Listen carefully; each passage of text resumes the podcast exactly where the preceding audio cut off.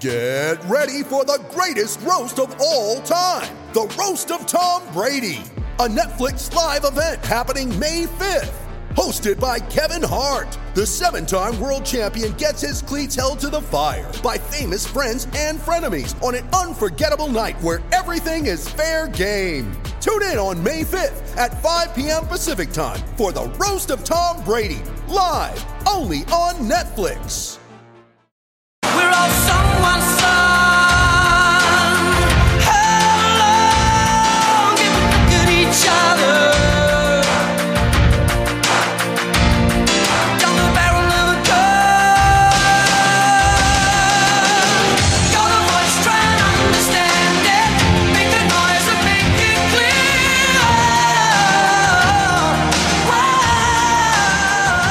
Welcome back to the show, uh, and it is time. Uh, the voice is being belted out by Johnny Farnham. Now we want your voice and what you think of this uh, this incredible weekend, unforgettable weekend. As I've mentioned, not necessarily for the right reasons, but I guarantee you watched that World Cup final, you are not forgetting it. No way, no how. Now, uh, opening up the phone lines, of course, uh, on 0800 150 811. And Ants from Green Bay joins us. Good morning, Ants. How are you feeling today, mate?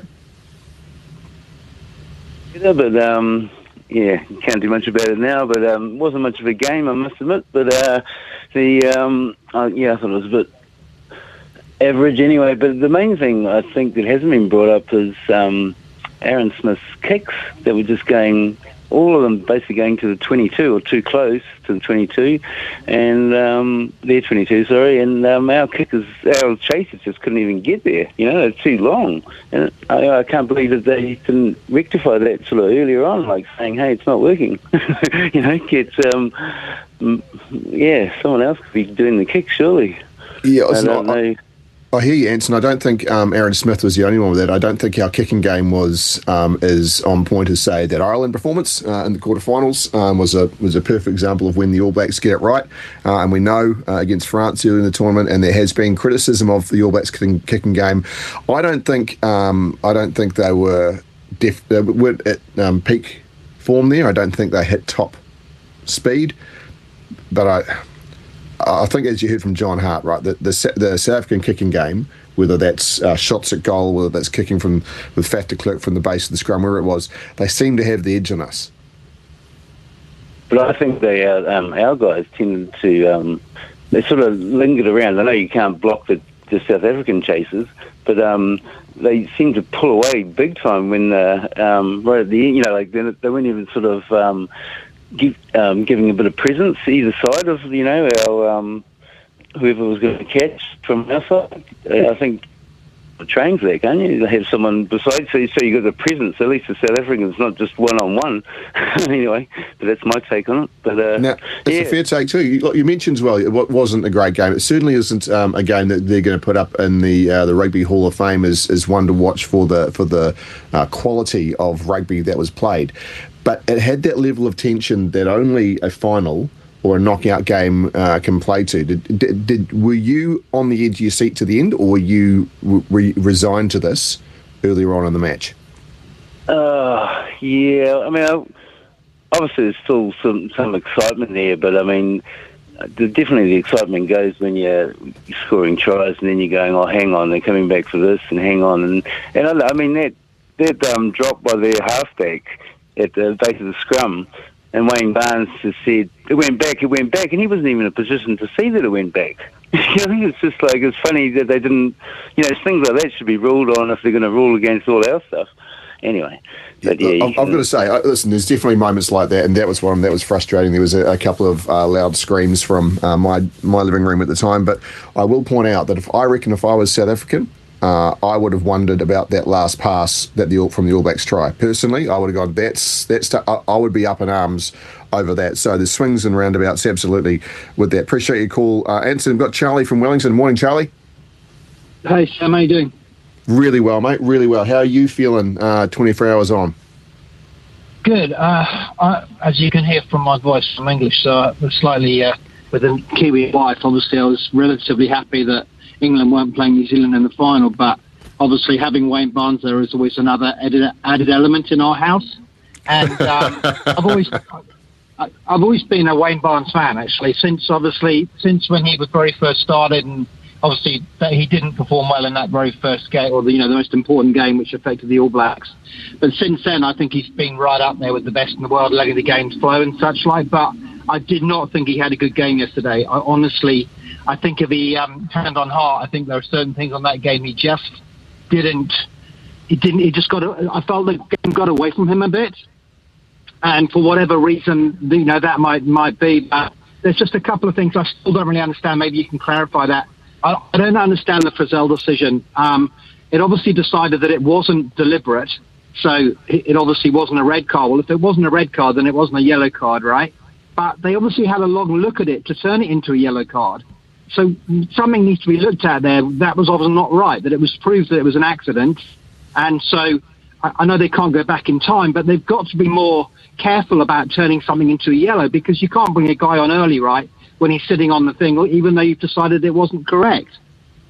a, a, a yellow card in the third minute of a World Cup final needs to be a definitive decision like well what what more could i have done in that scenario so the the the law for that says that a player must level, uh, level the jackler out of the contest at the ruck but must not drop his weight onto them or target the lower limbs now he didn't drop his weight it was deemed an accident uh, to the letter of the law you can find a way to do it but i think that uh, that set the tone uh, for the game, Charlie. And listen, I, I, I'm I'm not a Wayne Barnes hater. I think that he is a very good referee. I don't think he had his best game, and I would like to see uh, someone like Wayne Barnes, who has blown his, the whistle in that many Test matches, over hundred, to be able to say, "Do you know what, TMO, or do you know what, Bunker? I didn't feel that. That's not what I. I'm here on the ground, and that is not what I'm going to deem for those situations. But what are you supposed to do when you get it in, in your ear uh, for that scenario? It's supposed to be that backstop. You have no choice uh, but to cop it. And look, the, we're going to talk about a little bit the the situation with Ardie Savea. Uh, we had to apologise to him after the penalty. Didn't pull that one back they're tough to take, but you know it's tough to take because we're New Zealanders, and I'm, i guarantee you sit there from a South African point of view, they'd have been yelling at the TV uh, as well at some points of the decisions being made. So it was. Yeah, a tough game, and I really think that the uh, that the whistle was set the tone far too early. Charlie, I'm really grateful for your time, and uh, good luck uh, navigating that one for the next four years in your household. Then, uh, if the Wayne Barnes issue comes up, because that's going to be around for a while. Uh, David joins us in Blackmore. Morning, David. Good morning. Hey, a couple of three things. Um, first, the bane of my uh, World Cup experience has been hearing those TMOs. I mean, I just subliminal messages happen to humans, eh? And if you hear that sort of chat going on, um, it influences everything. Um, I was listening after the Shannon Frizzell send off. I, I was had it in the background because I don't have television in the house. Haven't for about four or five years. And last night, around ten o'clock, they replayed it, and I was, it occurred to me that I hard, don't really recall hearing Jordan, uh, Will Jordan's name much through the game, Great and I'm point. wondering if, um, sorry. Great point, David. Absolutely great point. Yeah, I'm wondering if other people, you know, other listeners can help me out because uh, I was pretty bloody tired. I, I'm landscaping a section, so I'd been out in the sun. It- It's actually been real good weather over down here. But, uh, yeah, no, if, if someone can help me out, was he was he involved or not? That's all. Thank you.